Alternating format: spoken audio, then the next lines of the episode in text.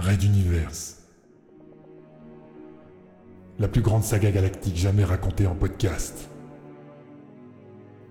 Chapitre final. L'humanité est déchirée, alors que l'Exode s'installe sur Antares 4.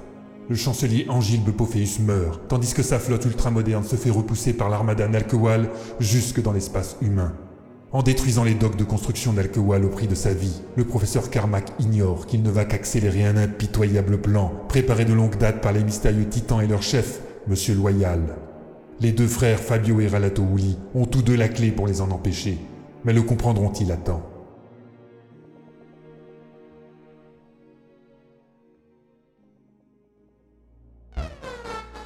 Je me nomme Philémon Good.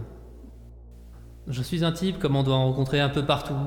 Enfin, je crois. J'ai la trentaine, les cheveux bruns coupés, plutôt courts, les yeux marrons. Mon père et ma mère sont morts il y a longtemps, quand j'étais adolescent. Je regrette, mais en parler est toujours troublant pour moi. Trop pour que je m'y étende. Sans doute comme une fuite en avant, j'incorporais la prestigieuse armée royale dès mes 16 ans. Mon meilleur ami, Ange Carion, m'imita alors, ses parents ayant disparu dans un accident. On apprendra plus tard qu'il s'agissait d'un meurtre politique. Ma vie, que je pensais stabilisée dans les années suivantes, devint soudainement chaotique dès les débuts de la révolution Castix. Je découvris que l'armée se jouait de nous, n'hésitant jamais à torturer et tuer n'importe qui, dans le seul but de défendre des intérêts égoïstes. Le jour où notre village d'enfance a été rasé, nos amis et voisins ont été massacrés par des troupes venues uniquement pour ça. J'ai alors trahi mon camp, déclenchant la chute de l'ancienne forteresse royale Castix, qui donna son nom à la Révolution. Je réalisai alors que le système n'était pas infaillible, et que je devais, que nous devions tous être vigilants, et ne plus accepter qu'il se fourvoie sous peine d'en être complice. Ange devint fou, et enleva puis tua sa sœur Neka durant la cérémonie de notre mariage. Lui-même se suicida ensuite. Il repose avec elle et l'oncle Fernand au pied du cerisier qui marque encore aujourd'hui l'entrée de ce qui fut notre village d'enfance. On y a élevé une stèle en mémoire des disparus. Je pensais laisser ces horreurs derrière moi en prenant la route de l'Exode et de ses transporteurs. Je supposais qu'un groupe de rebelles fuyant un régime autoritaire ne pouvait que s'entendre, même au prix d'un communautarisme qui posait question. Il n'en fut rien. La navette de Xopilatl Akhtar effectuait un virage préventif à bâbord pour éviter un astéroïde qui s'approchait dangereusement. Le leader de la République cachée de Chilico se tint de sa main valide à une des poignées murales. Il attendait debout dans la petite chambre du pont supérieur d'un des rares vaisseaux destinés au voyage touristique. Une large paroi transparente emplissait l'arrière, offrant une vue imprenable sur le spectacle qui se déroulait au-delà de la poupe. De forte stature, un goitre plus proéminent que ses congénères, ce natif du système de Chilico s'était battu toute sa vie pour les droits des habitants de cette région si riche en minerais. Productrice unique de pierres qui chantent, l'élément indispensable à la technologie spatiale et psychique des Nalkewal, elle vivait un enfer. D'abord la répression, puis la guerre, et pour finir une chape de plomb qui s'était abattue sur elle et sa population comme une litanie sans fin de malheur. Telmac, son ami qui se rapprochait le plus d'un premier ministre dans le cas de leur république, s'avança doucement en respectant autant que possible ces rares instants méditatifs de Xopilatl. Après une poignée de minutes, il se décida tout de même à briser le silence mental de la scène. Président, nous ne pourrons pas rester ici très longtemps. Les pilotes nous préviennent que la météoritique actuelle n'est pas très bonne. On risque d'être très secoué dans les prochaines Je heures. ne l'ignore pas, Telmac. C'est pour cela que l'on avait choisi ce moment et ce lieu précis. Qu'on me laisse encore une demi-décile et nous pourrons nous éloigner. Son ami transmit le message puis revint vers le président. Vous n'aimez pas que l'on vous interrompe lorsque vous vous recueillez. Mais quand on sait ce qui nous attend, cela me gêne de vous voir subir vos crises de. de mélancolie. Il ne venait pas en paix, président. J'ai lu les premiers rapports sur ceux qui ont été capturés dans Cutrier. Nous avions raison. Ils devaient nous tuer. Nous tuer tous. Je suis au fait de cela aussi, Telmac. Nous l'avions prévu. Pas à ce point-là, monsieur. Le terme utilisé était stérilisation. Ce n'était pas un corps expéditionnaire habituel. Ils détenaient des armes chimiques à répandre dans les conduites pour qu'aucun individu ne puisse survivre à leur passage. Hommes, femmes, enfants, vieux, malades. Tous. Le dos de Xopilatol se tendit légèrement, laissant onduler quelques secondes les deux antennes mutilées par son accident lui ayant également coûté un bras. Sans croiser le regard de Telmac, il lui offrit son profil, interrogeant à haute voix. Comment ça, stériliser C'est totalement stupide. Ils ont besoin de main-d'œuvre qualifiée pour faire tourner les mines et les usines. Et tous ne sont pas révolutionnaires. Les gamins n'y sont pour rien. Je suis d'accord avec vous. Répondit Telmac avec son calme habituel. Pourtant, c'est ce qu'ils avaient ordre d'accomplir. Nous avons des preuves. Le président soupira, reportant son regard au-delà de la verrière. Il avait visiblement sous-estimé les changements à la tête du pouvoir chez ceux de Tilchiti. L'extrême haut avait pris le dessus dans le comité de salut public, entraînant un jusqu'au boutisme qui n'allait pas faire l'affaire de la nouvelle révolution de Chilico. Quoique. Dis-leur que nous pouvons y aller. Je ne me morfondrai pas dans le sentimentalisme. Cette fois, Telmac, nous. Mais, mais qu'est-ce que c'est que cela? Du menton, il indiqua une nouvelle lumière lointaine qui venait d'apparaître à la droite de la verrière. Telmac se pencha pour regarder, mais ne put apporter d'explication. On dirait une sorte d'étoile qui émerge. Compléta-t-il en attendant une réponse des pilotes à leur interrogation. Mais d'habitude, cela se passe dans les nébuleuses, pas au milieu nulle part. Oui. Dis-moi, ce ne serait pas dans cette direction que partaient les fameux cargos militaires aux soutes pleines de pierres qui chantent? Ceux que l'on avait remarqués. Nous nous étions déjà demandé à l'époque ce qui pouvait se tramer là-bas. Effectivement, Président. Ah, la réponse des pilotes. Ce serait une gigantesque explosion, création de particules hautement chargées, radiation sur tout le spectre et visible d'un bout à l'autre de Rabbit. Comme un immense moteur dimensionnel de la taille d'une petite planète qui entrerait en fusion. C'est incompréhensible. Un accident majeur dans une usine secrète ou une attaque massive ennemie. Conclut brutalement Xopilatol. Dans les deux cas, l'armée noire vient certainement de perdre beaucoup. Il se retourna vers Telmac en lâchant sa prise murale et posa sa main sur l'épaule de son vis-à-vis. La guerre avec les humains se fait plus violente chaque jour, et les dommages chez nos adversaires n'en finissent plus d'augmenter. Le destin est avec nous, mon ami. Engageons la phase suivante du plan. Direction Tilchiti. Alors que le petit vaisseau amorçait son départ, Xopilatol jeta un ultime regard un peu inquiet à la nouvelle étoile qui scintillait au cœur de l'espace Nelkewal. Il espérait au fond de lui qu'il ne s'agissait que d'un grave accident. Si les humains avaient réussi à porter le fer jusqu'à une installation secrète au milieu de Rabbit, leur puissance devait être bien plus importante qu'escomptée, au risque peut-être de gêner les plans d'indépendance de Chilico. Nous verrons bien. Pensa-t-il simplement avant de quitter la pièce à la suite de Telmac. Derrière lui, les ceintures d'astéroïdes tournaient lentement, délimitant la zone d'attraction du trou noir. Celui-ci maintenait la stabilité du système de Chilico. Une insondable obscurité en tapissait le centre, d'où œuvrait la singularité. Tout juste pouvait-on apercevoir les dernières carcasses du corps expéditionnaire Nelkewal se disloquer sous la gravité infinie, emportant des milliers de soldats ennemis dans les limbes.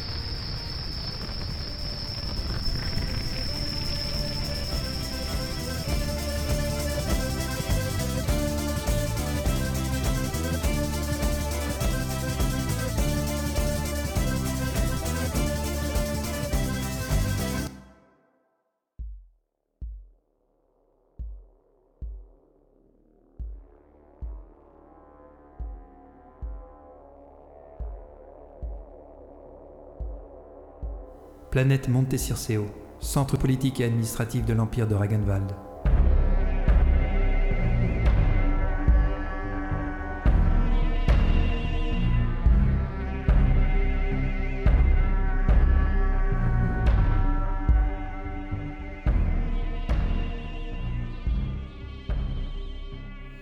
Godheim n'en finissait pas d'analyser les résultats de ses capteurs répartis le long de ses frontières et dans la République Nalkewal.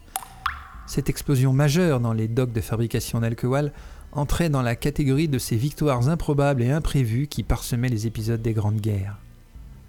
D'où provenait l'idée de génie que les humains venaient de mettre en œuvre? Existait-il un ou plusieurs autres groupes combattants inconnus de lui? Combien la flotte noire avait-elle perdu de bâtiments, de cadres et d'ingénieurs hautement spécialisés? Combien de retard accumulera le programme de construction massif dans lequel la République s'était lancée? Sera-t-il seulement possible de le reprendre? Jusqu'à quel point la parlementaire Loxa allait-elle ajourner ses projets d'invasion de l'espace humain L'empereur Dieu ouvrit les yeux dans sa caverne. Le cône de lumière tombante du plafond rocheux faisait briller de petites particules de poussière qui flottaient dans l'air, ondulant doucement avant de s'effacer dans l'obscurité. Les quelques gouttes d'eau habituelles perçaient ici ou là, dans une irrégularité que le tout-puissant cyborg multicentenaire estimait comme relevant de la mathématique des fractales. Faiseur, faiseur, l'avais-tu prévu Et quelle sera la prochaine étape? Il mesurait les différentes probabilités d'un changement global dans la politique extérieure de son dangereux voisin, quand plusieurs signaux d'alerte rugirent dans son esprit. Cinq croiseurs Nalkewal de l'ancien modèle Valpatli venaient de se matérialiser en orbite basse. Aucune communication n'en émanait, ils n'avaient laissé aucune trace malgré la distance les séparant de la zone de Rabbit. Toute l'infrastructure de surveillance mise en place depuis des siècles par Godheim était restée muette. Des appareils en alerte décollaient déjà de partout sur la planète, ils seraient sur eux dans moins de trois minutes, après que les puissants canons laser des satellites de défense auraient sérieusement réduit la menace. Mais quel était donc l'objectif de cette agression vouée à l'échec?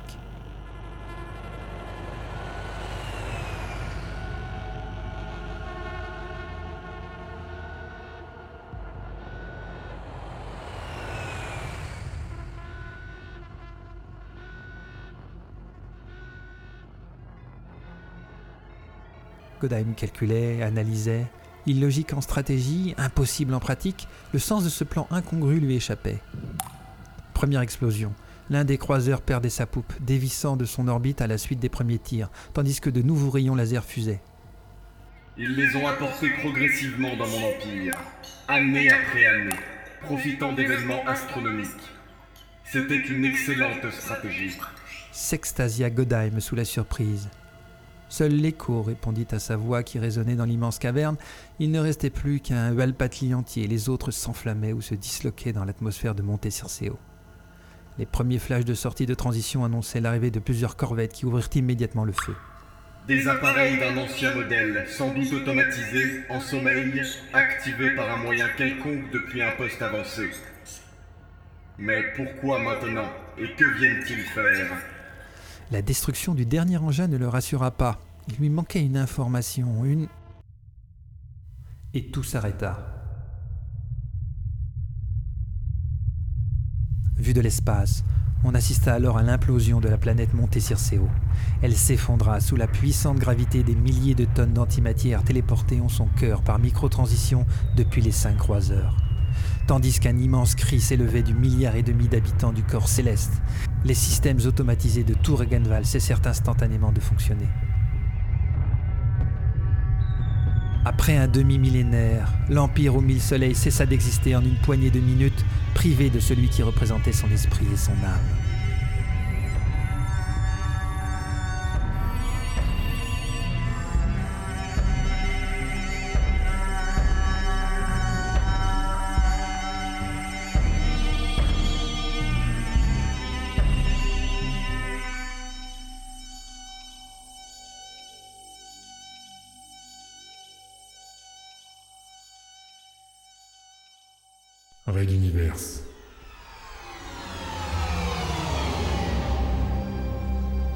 Saga galactique jamais racontée en podcast. Chapitre 30. Tactis.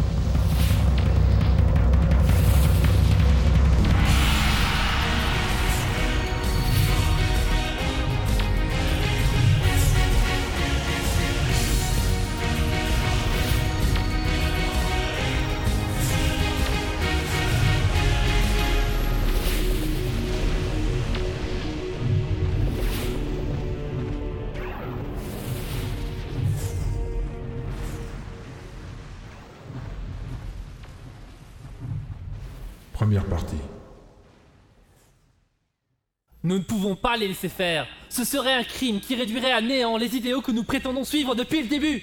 Phil, debout devant la grande table, ne put s'empêcher de la frapper de son poing serré à s'en faire mal. L'intensité de sa conviction toucha plusieurs membres du conseil des commandants de l'Exode et Adenor Kirishi glissa discrètement sa main dans le dos de son conjoint, plus pour le soutenir que le réfréner. Le colonel Momumba Arlington, seul tropicalien à la tête de l'Exode, ancienne figure de la révolution Castix comme une majeure partie des autres participants, s'enfonça profondément dans son fauteuil. le projecteur holographique jouxtant le mur d'en face dessinait une image d'Antares 4, petite planète difficilement habitable, mais à l'atmosphère respirable. Elle représentait le but pour lequel ils s'étaient tous battus contre l'adversité durant un voyage sans fin depuis Materwan. Devait-il tout abandonner maintenant pour repartir vers un destin à l'issue plus qu'incertaine?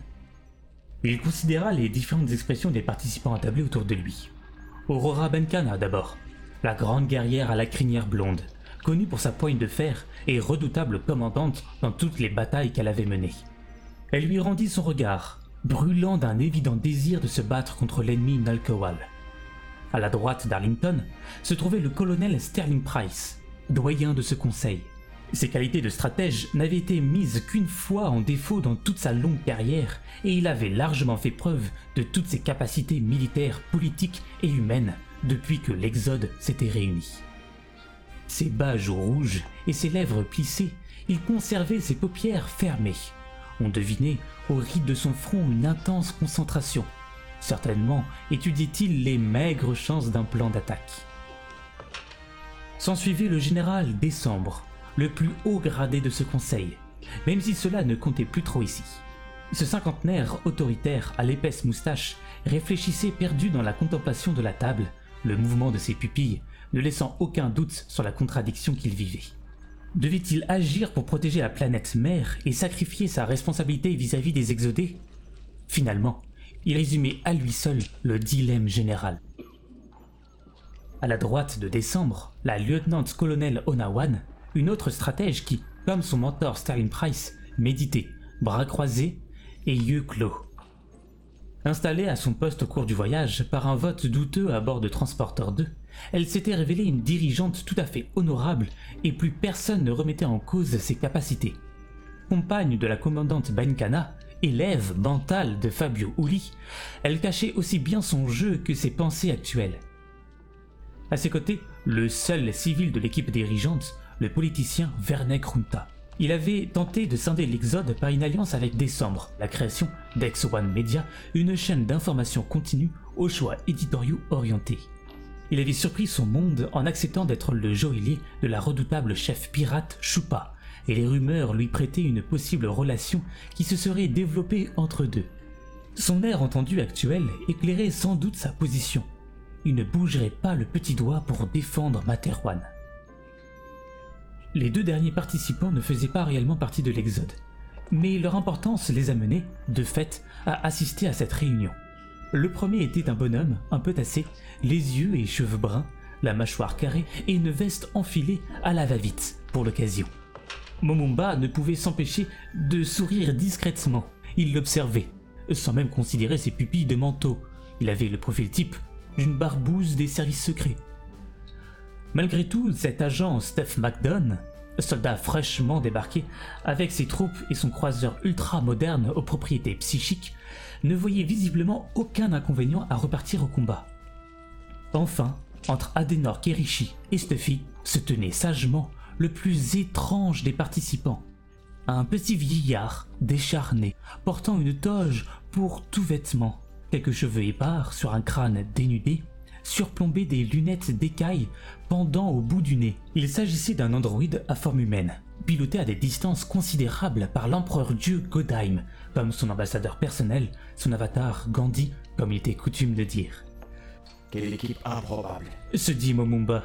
Mon pauvre fils, crois-tu vraiment que nous ayons la moindre chance face au alcool Peut-être que l'avatar saura raisonner son colistier de l'incomparable Trinité Godheim régnait sur l'empire de Ragenwald, grâce à une foi bien implantée qui avait fusionné avec celle, naissante sur l'Exode, des Octotes pour Phil et Adenor. Les méandres des religions étant aussi impénétrables que la volonté de leur dieu. L'ensemble final représentait plus ou moins les deux tiers des exodés et les centaines de milliards d'habitants de Ragenwald, au point de contrecarrer parfois l'influence du Conseil. Momumba interpella le petit homme face à lui. Empereur Dieu, avez-vous une opinion sur le sujet? Vos armées se joindraient-elles à nous en cas de nouveau conflit De nombreux facteurs sont à prendre en compte, colonel. Bien qu'améliorés par la technologie de Ragenwald, Vos transporteurs sont surtout capables de résister quelque temps à l'ancienne flotte noire. Face à leur croiseur amiral, le Calcatli, secondé par leur redoutable nouveau Lanwittle, même mes forces seraient dépassées. Et qu'en est-il de l'armada ennemie, justement? Sans qui Sterling Price? Et visiblement, cette question le taraudait. Il s'agissait d'une variable cruciale pour tout projet opérationnel. Elle est regroupée près de la base de Magellan, pour sa partie la plus moderne, et l'autre moins performante est restée dans Rabbit. Le fait que Ragenwald se trouve entre les deux doit leur donner des sueurs froides et restreindre leur marge de manœuvre. Le. Ce Calcatli, nous le connaissons bien sur le T1. Intervint le général Décembre. On l'a déjà affronté deux fois et j'ai partagé certaines euh, théories avec le colonel Price ici présent. Nous pensons pouvoir lui tenir tête avec de- avec beaucoup de chance. Avec énormément de chance, général. Poursuivit l'avatar Gandhi, toujours affable, mais un soupçon de reproche dans la voix. Surtout qu'il ne sera pas seul. Je sais avec certitude que les docks de construction spatiale Nalcoéal tournent à plein régime. Les Lanuitels en sortent par escadra entière, au point que tout Ragenwald est en alerte permanente dans l'attente d'une attaque. Au moment où je vous parle, cependant, un événement inattendu semble s'y dérouler. Je ne serais pas étonné si... L'avatar ne bougea plus. Il resta comme figé, la bouche entr'ouverte, les sourcils relevés et les doigts écartés dans sa tentative d'explication. Empereur Dieu? Demanda timidement Erlicton. Est-ce que cela peut nécessiter des redémarrages? Doit-on chercher un, un bouton?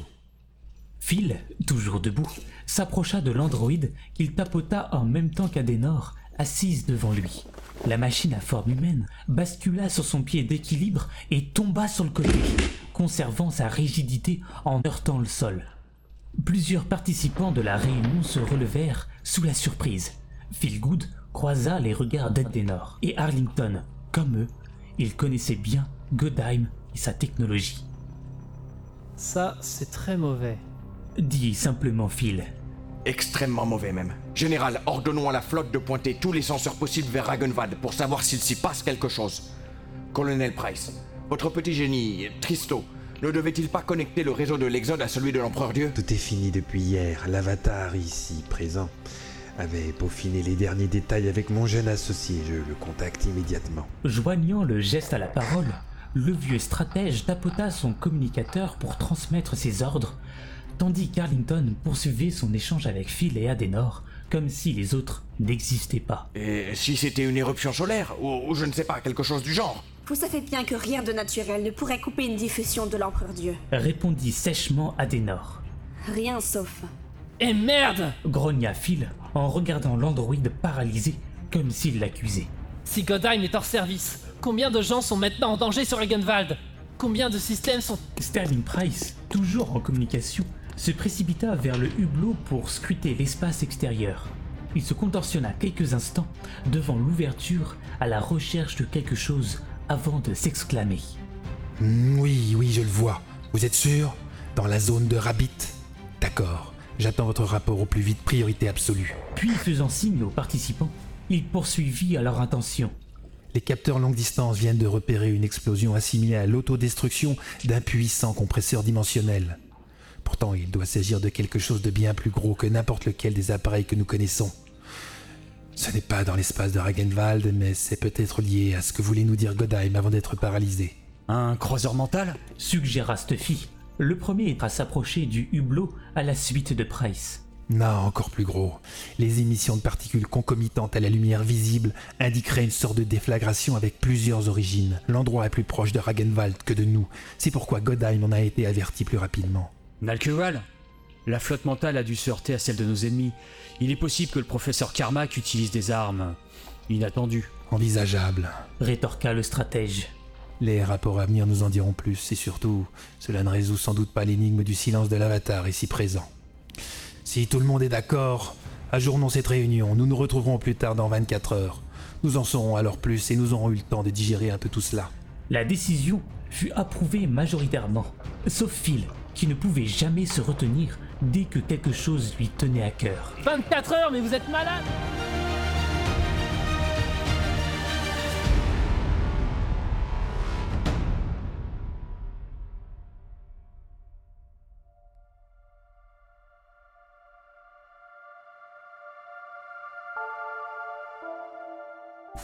Princesse Azala, jeune et ultime héritière de la dynastie de Materwan, passa le large sas désormais bien connu du bureau de la parlementaire Loxa. Certaines mèches de ses cheveux noirs de jet ondulaient devant ses yeux verts en amande, et cela la dérangeait. On ne lui avait pas plus laissé le temps de se préparer convenablement que lorsque l'armée était venue lui imposer l'exil. Derrière elle, la suivant comme son nombre d'un pas assuré, d'aucuns parlaient d'une démarche féline, l'ancienne Lakedaimon Melba. Cette redoutable garde du corps fut élevée avec Azala dans le but de la défendre, quel qu'en soit le coup. Voilà tout ce qu'il restait de la toute-puissante royauté ayant dominé l'humanité durant près d'un demi-millénaire. Dans la large pièce, elle fut surprise de ne pas y découvrir Loxa, qui les avait pourtant mandés. Le Nalkowal, chargé de gérer leur domesticité, un majordome, dirait-on, se posta à la droite de l'entrée et attendit, sans un mot pour ses clients comme à son habitude. Un peu tassé, une silhouette de bouteille, la physionomie Nalkowal s'était modifiée durant les siècles de vie dans l'espace, amplifiant leur goitre jusqu'à faire disparaître la nuque dans la masse entre la tête et les épaules.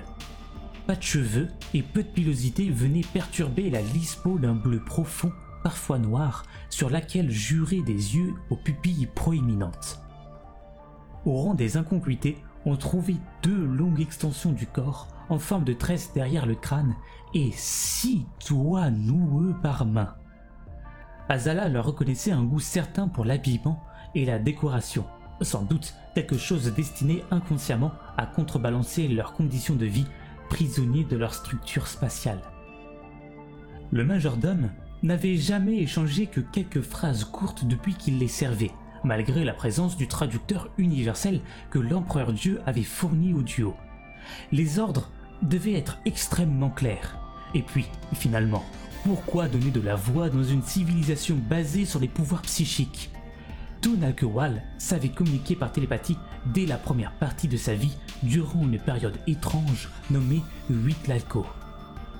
L'organisme poursuivait alors sa transformation, mais l'individu, plus tassé encore, avec une tête plus grosse, était déjà intégré à la société, ayant assimilé l'essentiel des connaissances indispensables. C'est d'un œil suspicieux que le majordome suivit la déambulation d'Azala vers un des larges écrans servant de tapisserie murale. L'image restituait actuellement une vue extérieure du Calcatli, vaisseau amiral démesuré de la toute-puissante flotte noire Nalkowal. D'ailleurs, les centaines, les milliers d'engins de guerre de la fameuse armada défilaient lentement, reproduisant à l'infini leur forme de cigares allongés de toutes dimensions. Une formation de chasseurs, des feuilles ovales parfaites qui seraient pliées par le centre, traversa son champ de vision et ne laissa rien d'autre qu'un rayonnement bleu se dilatant dans les terres. Melba s'approcha, prononçant tout haut à l'intention de ceux qui écoutaient. J'espère que Madame la parlementaire ne nous fera pas attendre trop longtemps. Nos journées sont plutôt chargées. En effet, il me reste tant à apprendre de la culture de nos hôtes. Répondit Azala dans un sourire. Elle savait que les Nalkowal éprouvaient des difficultés à décrypter les pensées humaines. Ils captaient certaines émotions, sensations, mais pas encore des phrases complètes. Quand ce jour arriverait, Azala redoutait que leur destin ne soit joué pour de bon. Nos geôliers, vous vouliez dire. Allons, Melba, ne dis pas de telles choses devant notre ami. Il nous est dévoué et se donne du mal pour que nous soyons comblés. Et il semble qu'il s'en acquitte bien. Humaine, Azala et Melba, je serai brève. Répondit à la volée Loxa en entrant à son tour. La Nalkowal extrémiste dirigeait l'instance ayant tout pouvoir sur le destin de la République depuis un précédent coup de force parlementaire. À compter de leur arrivée sur le behemoth de la flotte, sa tenue de prédilection affichait les attributs de chef des armées. Un juste au corps, en textile sombre épousant les formes avec quelques insignes disséminés. Deux symboles ne manquaient pas d'intriguer Azala. imprimée de chaque côté du foulard qui maintenait cachés les deux tresses dissimulées au regard. La princesse soupçonnait une fonction reproductive à ces protubérances de la physionomie Nalkewal, mais la précision des écrits parcourus sur le sujet laissait à désirer. D'un point de vue anthropologique, cela témoignait de la pudeur, possiblement hypocrite comme partout, de cette société. En tout cas, seules les femelles devaient les cacher, c'était un indice de plus. Azala entama la conversation. Parlementaire Loxa, nous sommes toujours ravis par vos convocations. Que pouvons-nous faire pour vous? Vous connaissez également notre soif de nouvelles fraîches, soit dit en passant. Voici posées les bases de la nouvelle négociation. Donnant-donnant, c'était de cette manière qu'elle avait pu apprendre la réussite de l'Exode qui avait mis en échec la flotte noire par un incompréhensible miracle militaire. L'arrivée de l'armada mentale en provenance de Materwan n'avait pas manqué d'accaparer toutes les ressources de la zone de Rapid, assurant de fait la tranquillité des exodés pour l'instant. Je n'ai pas le temps pour nos joutes habituelles. Les humains nous ont porté un coup qui remet en cause les précédents plans d'invasion et une escadre a disparu à l'intérieur de notre espace sans laisser de traces. Au milieu de toutes ces déceptions, nous avons reçu la confirmation que Ragenwald est désormais décapité. Elle avait prononcé ces derniers mots avec une quasi-gourmandise dans la voix. pardon? Regardez ceci. Un document rare. L'Empire est dans un tel état que nous avons pu approcher des engins de surveillance. Voici donc Monte Circeo, ou plutôt ce qu'il en reste. Elle posa une petite carte sur un recoin de son bureau. Le mur derrière elle délaissa alors les flancs du Calcatli pour afficher une sorte de brume poussiéreuse brune foncée, zébrée de quelques éclairs colorés. Dans le champ de la caméra, un satellite de communication percuta au loin une série d'astéroïdes dans une infime gerbe de feu. Ces corps stellaires ne devaient pas se trouver là d'habitude. Loxa reprit, se tournant pour admirer un spectacle qu'elle semblait déjà connaître par cœur. De gourmande, nous étions passés à la maîtresse d'école qui expliquait les sciences spatiales à ses élèves. En fait, une planète entière qui rentre en collision avec de l'antimatière, une quantité suffisante j'entends, s'effondre sur elle-même. Après un certain temps, la matière sature par annihilation son opposé, mais la gravité poursuit encore son œuvre. C'est seulement une fois que les phénomènes internes au bloc central, on dit les mouvements, résultant de la compression s'arrêtent, que l'excédent change de direction et se retrouve expulsé, d'où ce nuage de poussière. L'électricité statique consécutive, elle, de l'échauffement, donne ces éclairs qui s'amenuiseront pour disparaître après quelques déciles. Oh, vous nous voyez navrés.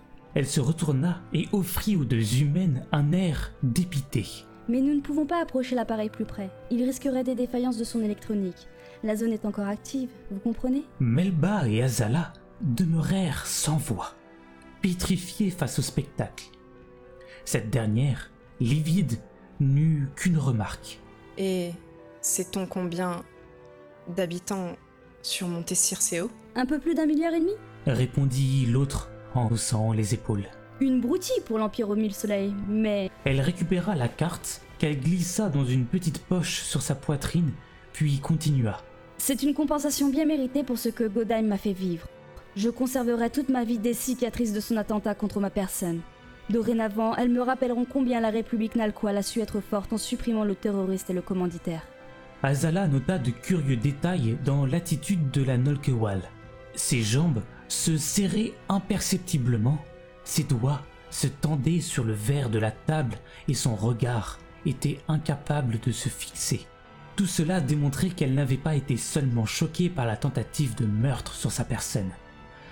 Cela avait dû libérer en elle une peur ancestrale, quelque chose à la mesure de l'anéantissement de plus d'un milliard et demi d'individus. Ici ce n'était qu'un début. Azala inspira lentement, puis contre-attaqua. Impressionnant, parlementaire. Vous et l'amiral Huette devez certainement avoir fêté cela. Votre flotte d'invasion est-elle finalement prête dans les temps? Parlementaire? Les épaules de Loxa se voûtèrent. Elle cherchait visiblement à dissimuler sans succès une colère montante. Soudain, elle explosa, levant sur la princesse des yeux haineux. Vous savez, Vous savez, je ne sais comment ce qui s'est passé. Garde Immédiatement, le sas d'entrée s'ouvrit sur une demi-douzaine de molosses armés au poing, visant Melba. J'ai donné mes ordres. Reprit Loxa, la voix tremblante de rage. La flotte noire part d'ici quelques minutes rejoindre l'autre moitié de nos troupes, qui ont déjà rejeté les humains de cette partie de l'univers, et dans moins d'un quart de cycle. Elle inspira et se rapprocha de la princesse, relevant la tête, ses lèvres étirées dans un sourire carnassier. Ils entreront dans la grande déchirure. La grande dé... La passe de Magellan C'est l'heure, vous comprenez? Oui, Azala, la reconquête commencera quoi qu'il arrive. Ragenval détruit, nous n'avons plus d'ennemis ici. Nous pouvons enfin passer à l'attaque. Nous sommes sur le régime de la frayeur. Votre compagne Melba sera installée dans la prison située dans l'autre côté du Calcatli. C'est une simple mesure de sécurité qui ne mérite pas votre sacrifice à aucune de vous deux. Les soldats tendirent bien leurs avant-bras, ajustant précisément la Lakedaimon. Ils n'hésiteraient pas une demi-seconde. Azala, terrifié, se tourna vers Melba, lui intimant le calme d'un léger nom de la tête. J'ai juré de donner ma vie pour vous protéger, madame. Prononça-t-elle en détachant bien ses mots. Alors ne me laisse pas seule inutilement, je t'en supplie.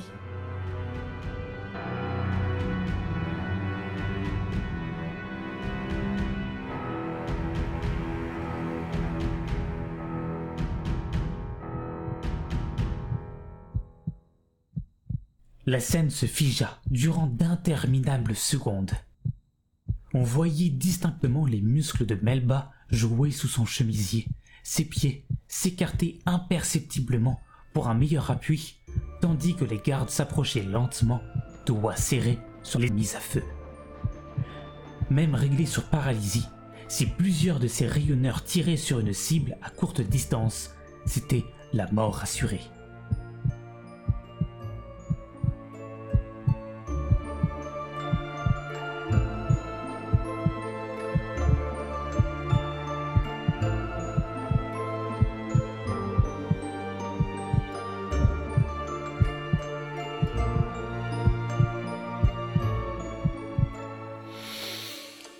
L'ancienne Lakedaimon relâcha sa tension et croisa ses bras dans son dos. Comme vous voudrez. Dit-elle simplement. Inutile de préciser qu'elle n'en pensait pas moins. Merci, mon ami. Je, je suis certaine que ce n'est que temporaire. Nous nous reverrons bientôt. N'est-ce pas parlementaire Loxa? Ajouta-t-elle d'une voix où perçait une colère qu'on ne lui connaissait guère. L'autre ne répondit pas, contournant le bureau pour rejoindre son épais fauteuil, tandis qu'on emmenait Melba. Le majordome sortit à son tour, et les battants du sas se refermèrent, ne laissant qu'Azala et Loxa en tête à tête.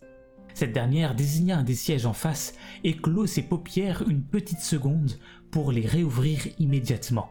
Je nous ai commandé un lait de Zlabo en attendant. Sa voix tremblait et ses doigts pianotaient dans le vide.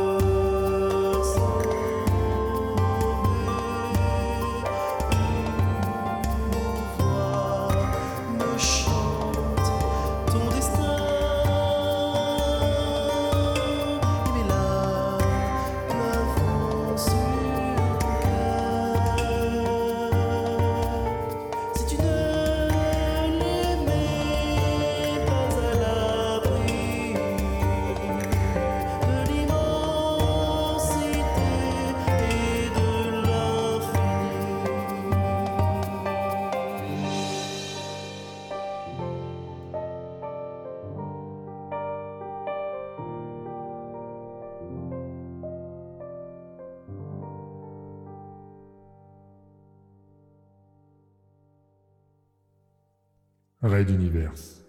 À suivre. Retrouvez votre série sur raiduniverse.fr.